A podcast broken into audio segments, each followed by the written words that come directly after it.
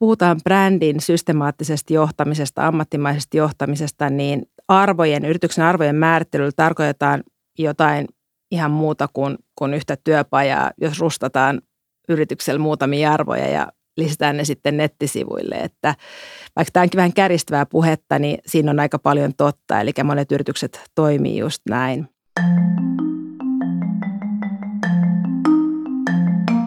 Tervetuloa Strategian seurassa podcastin pariin. Strategiaa ja brändiä ei voi erottaa toisistaan, molemmat vaikuttavat toisiinsa. Tänään me paneudutaankin brändeihin ja niiden rakentamiseen ja mitä ne näyttelee suhteessa strategiaan. Vieraanani on tänään brändi- ja yrityskulttuurin johtamisen asiantuntija Iia adler -Kreutz. Minä olen Petri Toikkanen. Tervetuloa Iia. Lämpimästi kiitoksia Petri, on tosi kiva olla täällä ja varsinkin tämmöisen oman lempiaiheen parissa. Kiitos kutsusta. Aloitetaan kysymyksellä sinusta. Millainen on Iian brändi? Mistä se muodostuu? No brändihän on niin kuin lähtökohtaisesti muiden ihmisten ää, kokemus musta ja, ja siitä, miten, miten mä toimin, mutta ehkä mä voisin lähteä ää, kertomaan ehkä itsestäni vähän sitä kautta, että – ja mä muistan joskus aika nuorena äh, lukeneeni tällaisesta uskomuksesta, että kissalla on, on yhdeksän elämää.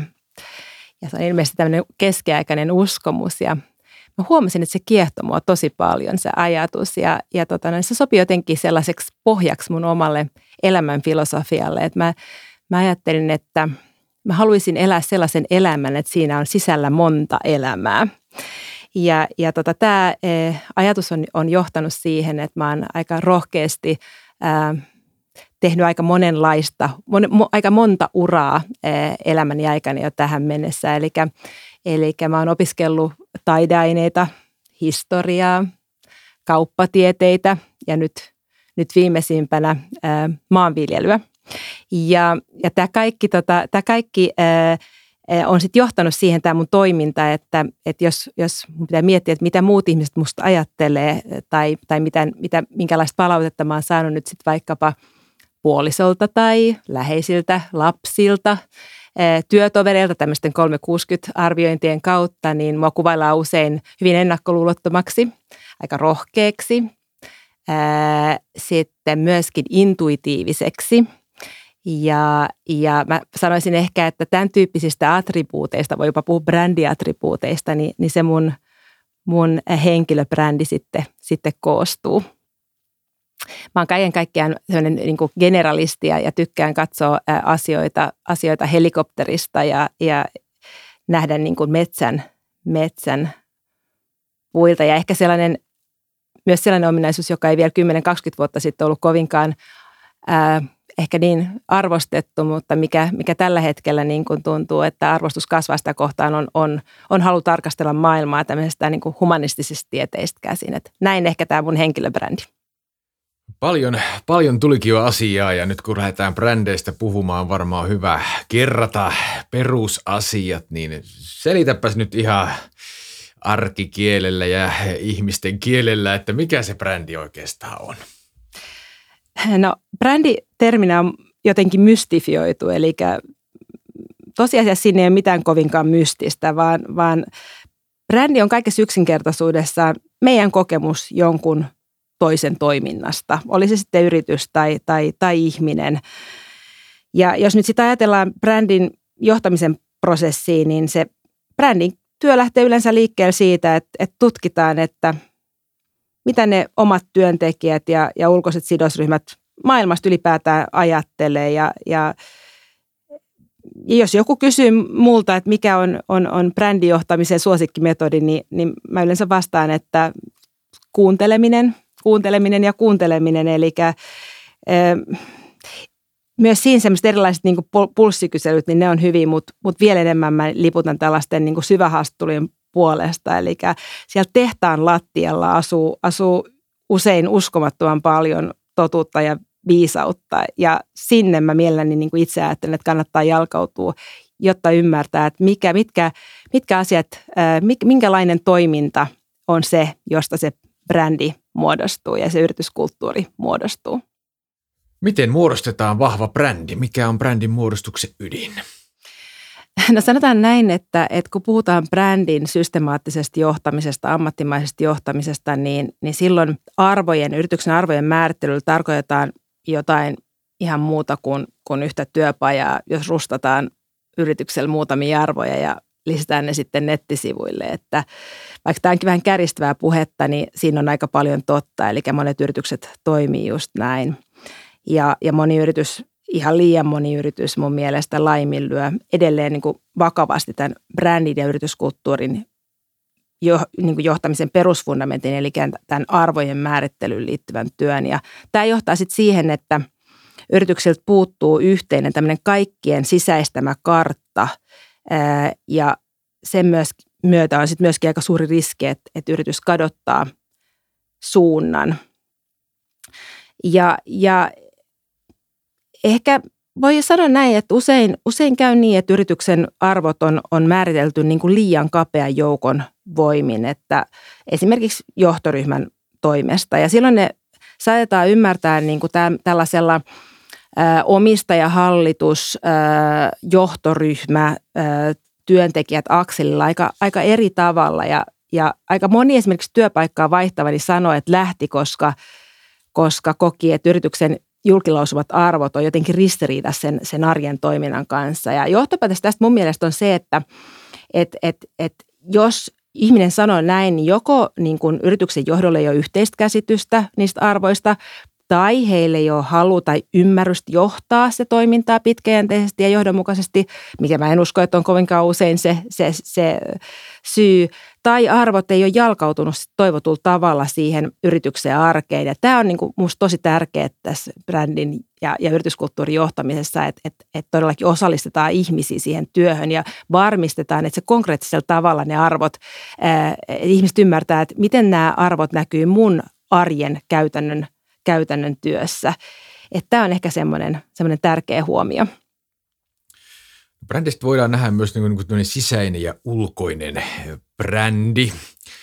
Eli tämä on sisäinen organisaatiokulttuurillinen brändi ja työnantajan mielikuva ja sitten on tietysti asiakkaille, asiakkaille näkyvä brändi ja voi olla jopa tämmöinen yhteiskunnallinenkin brändi. Niin miten tavallaan nämä niin kuin sisäinen ja ulkoinen sun mielestä niin täytyykö niitä jotenkin sovittaa yhteen tai onko ne, meneekö ne käsi kädessä vai miten sen näet tämän? No ne menee mun mielestä erittäin vahvasti käsi kädessä. Eli jos nyt ajatellaan, että, että arvot äh, on sen, sen sisäisen toiminnan perusta, eli, eli vahva vahva brändi, eli toisin sanoen terve yritys ja terve yrityskulttuuri toimii arvojen pohjalta.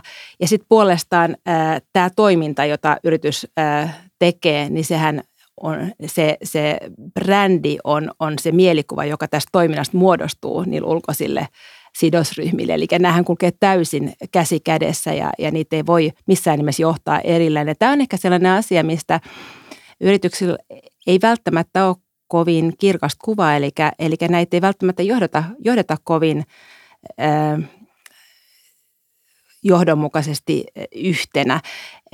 Ja, ja muutenkin tietysti voi ajatella näin, että brändi, brändityö nähdään vielä aika monissa yrityksissä aika kapeasti, eli, eli sillä ymmärretään ennen kaikkea ää, brändiviestintää tai visuaalista identiteettiä, joka on, on tietysti näin brändistrategin mielestä aivan liian kapea, aivan liian kapea määritelmä brändille. Mutta sun, vastaus sun kysymykseen on se, että brändi ja kulttuuri, yrityskulttuuri ei missään nimessä voi, voi johtaa erillään toisistaan.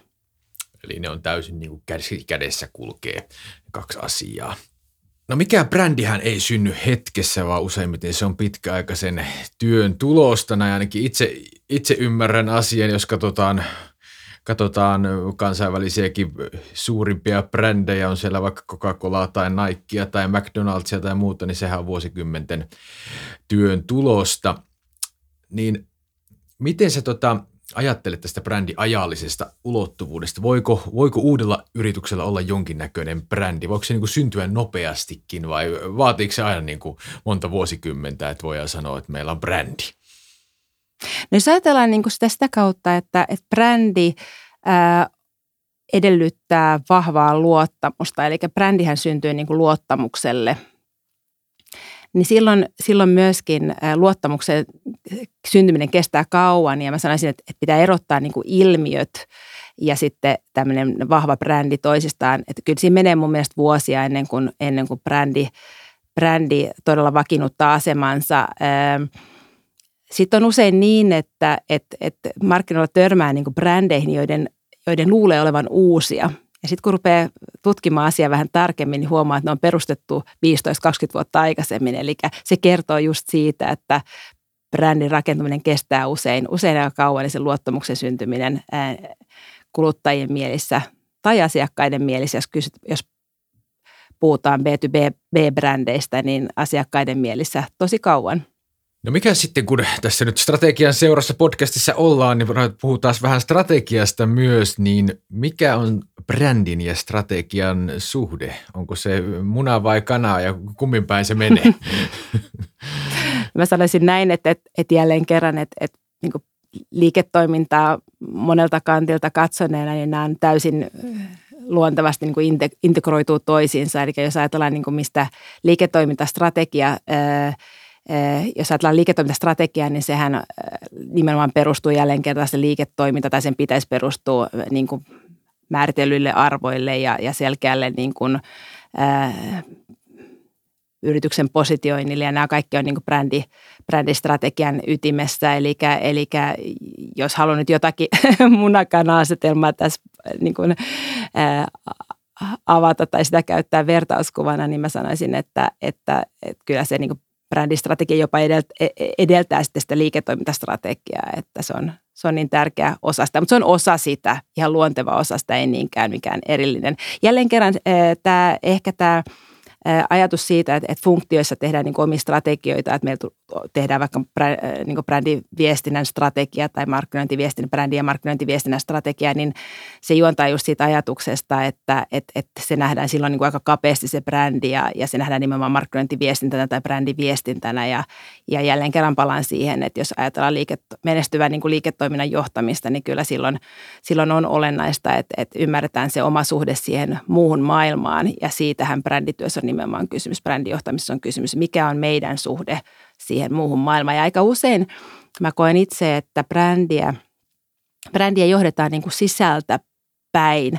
Tietyllä tavalla sellainen niin inside out ää, lähestymistapa, kun se pitäisi olla ehkä pikemminkin niin, että, että mitä ulkomaailmassa tapahtuu, mikä, miten, miten me voidaan niin kuin kontribuoida siihen maailmaan ja miten se vaikuttaa meidän toimintaan. Eli että olisi sellainen syvä, syvä kiinnostus siihen, siihen ulkopuolisen maailman tapahtumiin, niin se on mun mielestä jälleen kerran semmoisen niin terveen yritystoiminnan lähtökohta. No miten, olet moneen strategiatyöhön varmasti osallistunut, niin miten, miten tämmöistä brändiajattelua voidaan niin vahvistaa siinä strategian tekemisessä ja strategian johtamisessa? No mä itse, itse olen niin suuri, suuri tutkimuksen ystävä ja, ja ajattelen niin, että, että vahvaa brändi ei rakenneta semmoisella template-ajattelulla, että täytetään, niin kuin, täytetään muutamia powerpointteja siitä, että mikä, mitkä on arvot ja mikä on merkitys, vaan, vaan nimenomaan lähdetään niin kuin pohtimaan sitä, sitä markkinan, sentimenttiä, mitä ihmiset ajattelee, mitä, ja linkitetään siihen tulevaisuuden tutkimus, ää, mietitään, mitä meidän työntekijät ajattelee, mikä ihmisiä motivoi. Mua kiinnostaa todella paljon niin kuin motivaatio, motivaatio niin kuin brändien ää, ja, ja yrityskulttuurijohtamisen driverina. Eli kyllä se niin kuin tavallaan se, se syvällinen brändityö lähtee aina siitä, että ymmärretään kaikki eri sidosryhmiä, niitä tarpeita, niitä näkökulmia, joita, joita heillä on ja, ja sitä kautta sitten lähdetään positioimaan sitä brändiä. Ja myöskin arvioimaan niin kuin sitä, että mitkä ne yrityksen arvot on ja miten mahdollisesti pitäisi sitä yrityskulttuuria lähteä sitten ää, ikään kuin viemään johonkin tiettyyn suuntaan. Miten sä näet, satsataanko brändeihin Suomessa tarpeeksi ja mitä, mitä ehkä Suomessa voisi tehdä toisin? No mun mielestä yksi asia, mikä, mitä selvästi, niin kun, mikä pitäisi ymmärtää syvällisemmin, on nimenomaan tämä niin brändin rooli koko liiketoiminnan näkökulmasta ja sitten tai brändityön rooli koko liiketoiminnan näkökulmasta ja tämä tutkimuksen näkökulma. Se satsataanko brändeihin tarpeeksi, niin satsataan niin kuin yhä enemmän kyllä ää, brändiviestintään – myöskin niin kuin tuotteiden muotoiluun, jonka voi ajatella olevan osa sitä, sitä, sitä niin kuin tavallaan visuaalista identiteettiäkin, mutta sitten, että satsataanko niin kuin todella syvällisesti brändeihin ää, tästä näkökulmasta, mitä mä aikaisemmin sanoin, niin sit, siitä en, en, en ole kyllä ihan, ihan varma ja pidän niin kuin sitä aika vaillinaisena liittyen tähän Ukrainan sotaan nyt on liittynyt länsimaisten yritysten lähtöä tuolta Venäjältä ja siellä on ollut kansainvälisiä brändejä, niin Nestle ja Renaultia ja ties mitä, jotka on niin kuin Netflixiä ja suomalaisia yrityksiä, Fatseria ja Nokian renkaita ja näin edelleen. Miten sä näet, niin kuin, onko, onko tässä nimenomaan kyse siitä, että ei, tavallaan se jotenkin se arvoperusta ei täsmää siihen, mitä niin kuin, öö, tai, se ei ole, tai sitä ei aidosti johdeta sen arvoperustan mukaisesti yrityksen toimintaan. Miten sä näet tuommoisen tilanteen? No tässä niin kuin maailmantilanteessa niin kuin bisneksiä hyvinkin läheltä ta, niin kuin tarkkailevana, niin, niin, tota noin, niin on pakko niin kuin sanoa, että, että yrityksen johtaminen ja, ja, ja päätösten tekeminen tämmöisen kriisin keskellä ei ole koskaan helppoa. Ei vaikka arvot olisi kuinka kirkkaasti määriteltynä. Ja mä oon itse aika herkkänä sille, että suhtaudun aika kriittisestikin tietyllä tavalla tämmöiseen niin kuin sosiaalisen median myötä lisääntyneeseen moralisointiin ilmiönä. Nämä on tosi vaikeita kysymyksiä ja, ja me puhutaan paljon niin kuin vastuullisuudesta tärkeänä brändin niin kuin ulottuvuutena just näistä kysymyksistä puhuttaessa. Ja vastuullisuus on itsessään superkompleksinen asia. Eli, eli mä just mietin, että tällä hetkellä on, on, on moni, moni johtaja, joka miettii kuumeisesti, että, että mit, miten toteuttaa sitä vastuullisuusvaatimusta. Että jos me ajatellaan esimerkiksi sitä, että, että yritys joutuu vetäytymään Venäjältä ja samaan aikaan tuhannet ihmiset jää vaikka työttömäksi. Ja sitten jos yrityksen arvois on niin kuin hyvin korkealla se, se, se tavallaan vaikka työntekijöiden niin kuin, ää, työn varmistaminen ja, ja tällaiset ulottuvuudet, niin nämä ei ole helppoja kysymyksiä. Eli mun mielestä tuohon sun kysymykseen, että, että onko se, johtuuko se niin kuin siitä, että arvoja ei noudateta, niin, niin mä en sanoisi, että se on niin kuin ikään kuin suoraviivaisesti niin. Mutta toki, toki on, on, on sanottava, että silloinkin kun strategiaa ö, muutetaan, ja monta kertaa tämmöisessä tilanteessa sitä on niin kuin pakko muuttaa, niin, niin tämmöisissä kriisitilanteissa se, se jaettu tilannekuva ja jaettu niin kuin arvokehys, mä puhun jopa mielelläni niin kuin, ä, jaetusta maailmankuvasta tai määritellystä maailmankuvasta, niin se voi auttaa toimimaan vastuullisesti, vastuullisesti ja brändin näkökulmasta myöskin sitten kestävästi. Et, et, et, sieltä tietyllä tavalla niin selustan perustella sellaisiakin toimia, jotka voi ensi näkemältä tai ensi kuulemalta sen oman, oman asiakaskunnan näkökulmasta vaikuttaa jollain tavalla niin kuin epä, niin kuin epäilyttävältä. Että tietyllä tavalla niin tämä tuo meidät siihen, että läpinäkyvyys on kyllä brändeille tänä päivänä tosi tärkeä työkalu. Koska silloin, kun sä oot määritellyt nämä asiat etukäteen, niin sä pystyt niinku, niinku, ja, ja avoimesti niin kommunikoinut, niin sä pystyt palaamaan päätöksenteon hetkellä niin kuin niihin. Ja se antaa sitä selustaa ja se, se luo sitä, jälleen kerran sitä luotettavuutta. Koska tässähän on kysymys aina siitä, että silloin kun lähdetään moralisoimaan, niin kun luottamus on saanut jostain syystä kolhun. Että meillä on tarve arvostella ja, ja kun ajatellaan, mikä, mikä brändi on, jos brändi on nimenomaan tätä jaettua niin kuin arvomaailmaa. Että jos mä ajattelen, että mähän, mähän käytän niitä brändejä, jotka, joiden toiminta on sellaista, että mä saatan mä saatan omien, mun, mun, mun omat arvoni ei ole niin ristiriidassa sen toiminnan kanssa, niin, niin tässä on kysymys just tosi paljon, paljon siitä, että koetaanko me niin kuin, että, että sen yrityksen toiminta on jollain tavalla niin kuin merkittävällä tavalla ristiriidassa sen meidän oman arvomaailman kanssa – ei ole helppoja tapauksia nämä tämmöisessä poikkeuksessa tilanteessa. Ei todellakaan ole ja se on tosi tärkeää myöskin, mä ajattelen sitä niin kuin tavallaan ää, niin kuin tässäkin kohtaa sitä niin kuin brändin ja yrityskulttuurin johtamisen näkökulmasta, että, että käydään niin kuin mahdollisimman avointa keskustelua. Kerrotaan, että ollaan vaikeiden valintojen, vaikeiden päätösten edessä. Että kyllä se, niin kuin se, se läpinäkyvyys ja osallistaminen, se jakaminen, niin se, on, se tuo kyllä niin kuin resilien, resilienssiä sitten niin kuin tavallaan sille, sille yritykselle. No kenen hallussa se brändi oikein on? Se on immateriaalinen asia, siihen liittyy arvot, siihen liittyy luottamus, se on niin kuin ihmisten pääsisäinen asia. Niin onko se jonkun brändijohtajan markkinointiosaston tai johtoryhmän väline? Tarvitaanko sinne joku Steve Jobsin tai Armi Ratian tyyppinen niin kuin visionääri? Vai voidaanko sun mielestä brändirakentamiseen ottaa mukaan niin kuin laajemmin, laajemmin henkilöstöä? No se henkilöstön ja, ja kaikkien sidosryhmien mukaan ottaminen on, on mun mielestä niin kuin, modernia niin brändijohtamista, yrityskulttuurijohtamista, mitä suurimmissa määrin siis se on, se on ylipäätään moderni johtamista.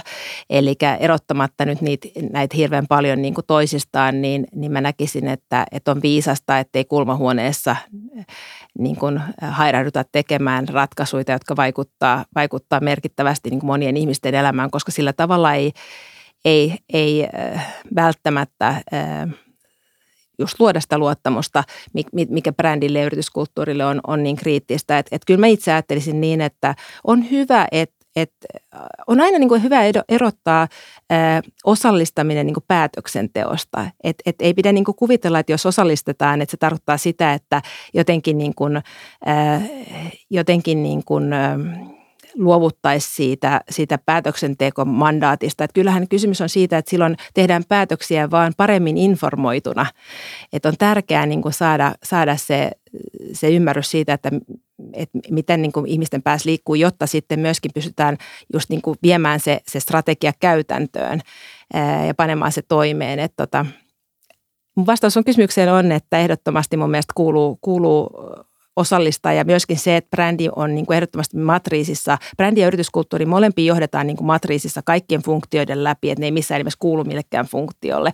Mä uskon, että on aika monille yritysjohtajille tänä päivänä selvää, mutta se, että miten se käytännössä sitten eh, niin kuin toteutuu, niin se on sitten toinen juttu. Että vielä usein yrityskulttuuri asuu siellä hr ja, ja brändi asuu siellä markkinointi, markkinointiviestinnän pöydällä ja se ei ole, se ei ole mun mielestä kovin, kovin niin kuin edistyksellinen suhtautuminen näiden johtamiseen.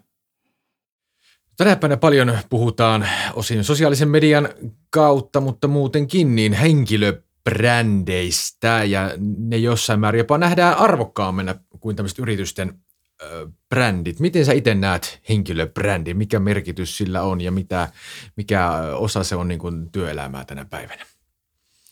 No henkilöbrändit on itse asiassa aika usein, kun, kun kun puhutaan niin kuin erittäin merkittävistä henkilöbrändeistä, niin silloin puhutaan usein itse asiassa niin kuin, ä, omistajayrittäjistä, eli yrityksen perustajista. Ja silloin siellä taustalla on semmoinen niin kuin iso, iso visio, jota näillä, näillä niin kuin yrityksen perustajilla on. Me voidaan puhua tietysti Steve Jobs ja, ja Elon Musk-tyyppisistä hahmoista. Ja, ja tota noin, niin, ähm, mun mielestä äh, on, on niin hienoa, että meillä on, meillä on sellaisia visionäärejä, jotka istuttaa tietyllä tavalla jonkunlaisen siemenen ihmisten, ihmisten sydämeen. Että visiohan ei ole idea, että visio on tietyllä tavalla sellainen jonkunlainen niin kuin, ää, ää, asia, joka saa veren virtaamaan nopeammin ja sydämen sykkimään niin kuin, ää, nopeammin ja, ja mä ajattelisin näin, että sellainen niin kuin inspiroivuus ja muu, niin se on ehdottomasti niin kuin positiivinen asia. Ja, ja,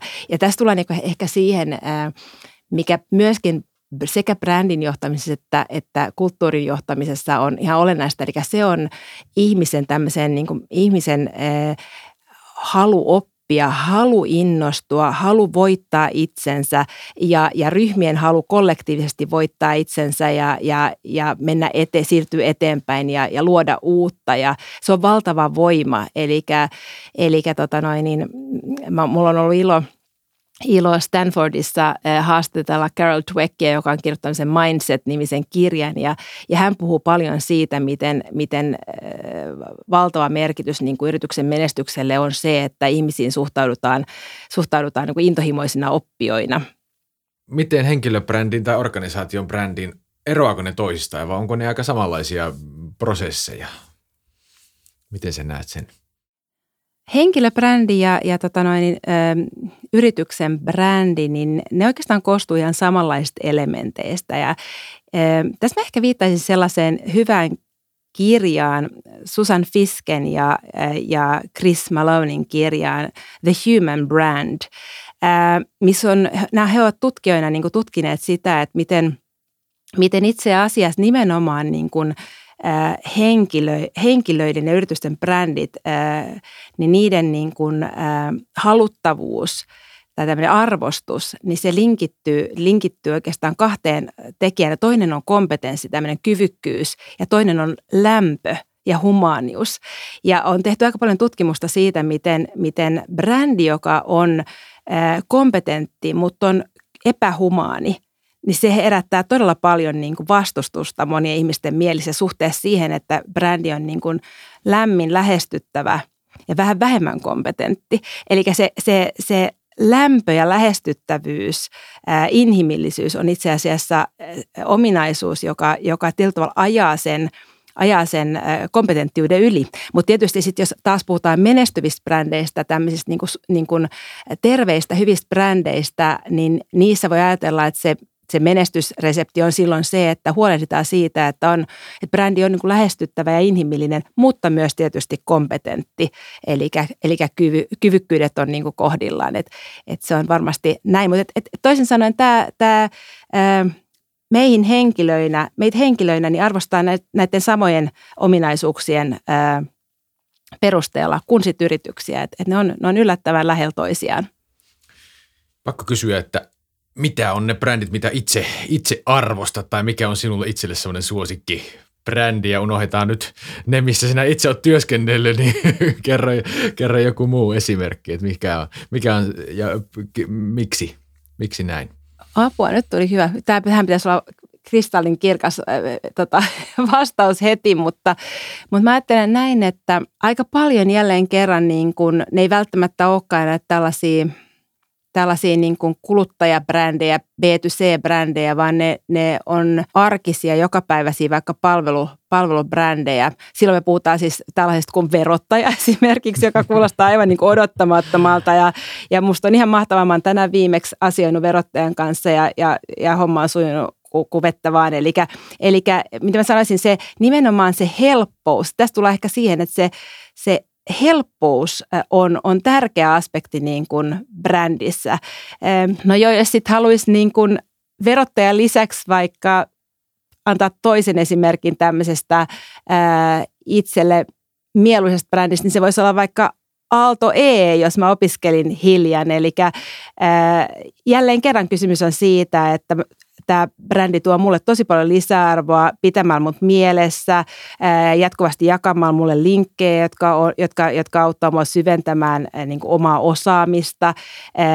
Tämän MBAn, e, Executive MBAn osalta, jonka mä tein, niin, niin, niin toiminta oli jatkuvasti supersujuvaa. Eli ne on tämän tyyppisiä nämä, nämä mun lempibrändit. Siellä ilmeisesti on myös sitä lämpöä mukana. Se on just näin. Se on just näin. Se on sitä aitoa välittämistä ja, ja sitä sitä kautta sitten sen, sen elämän helpottamista. Sä tuossa jo parikin teosta toit esiin, mutta otetaan vielä loppuun kysymys, että onko sulla itsellesi joku semmoinen ollut merkittävä teos tai joku vaikuttaja tai muu, joka on sinua auttanut eteenpäin niin kuin strategiassa, ajattelussa tai brändiajattelussa? No yksi sellainen ehkä ihan, ihan yli muiden ää, teos on, on, on Peter Sengen uh, The Fifth uh, Discipline, joka on varmaan jo parikymmentä vuotta vanha kirja. Parikymmentä vuotta vanha kirja ja mä en ole itse asiassa edes varma, onko sitä kirjaa koskaan suomennettu, mä en, mä en usko. Uh, Mutta tämä on sellainen kirja, jota mä itse suosittelen lämpimästi kaikille johtajille, koska mä uskon, että, että menestyvät brändit ja, ja terveet yrityskulttuurit, niin ne rakentuu, rakentuu nimenomaan uteliaisuudelle ja, ja, ja uuden oppimiselle. Ja, ja, ja mä tykkään niin tästä, tämän Senjen kirjan niin ytimessä on, on just usko ihmisen haluun oppia.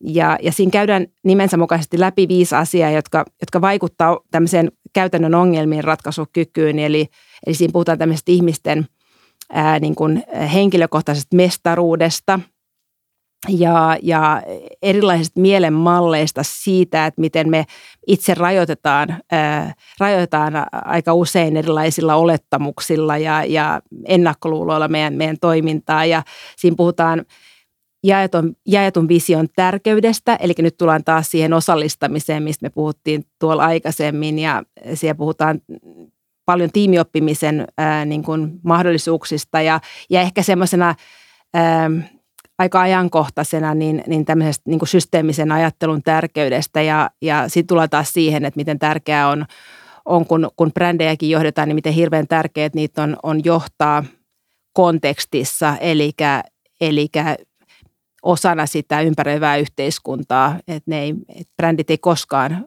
toimi irrallisina toimijoina, vaan ne on, ne on, ne on todella vahvasti kiinni siinä ympäröivässä todellisuudessa. Näihin sanoihin on hyvä lopettaa. Kiitos, kiitos Iia. Tämä on Strategian seurassa podcast. Minä olin Petri Toikkanen ja lisää strategisesta johtamisesta tulevissa jaksoissa ja käykää myös vierailemassa strategisen johtamisen seuran nettisivuilla ssjs.fi. Kuulemisiin.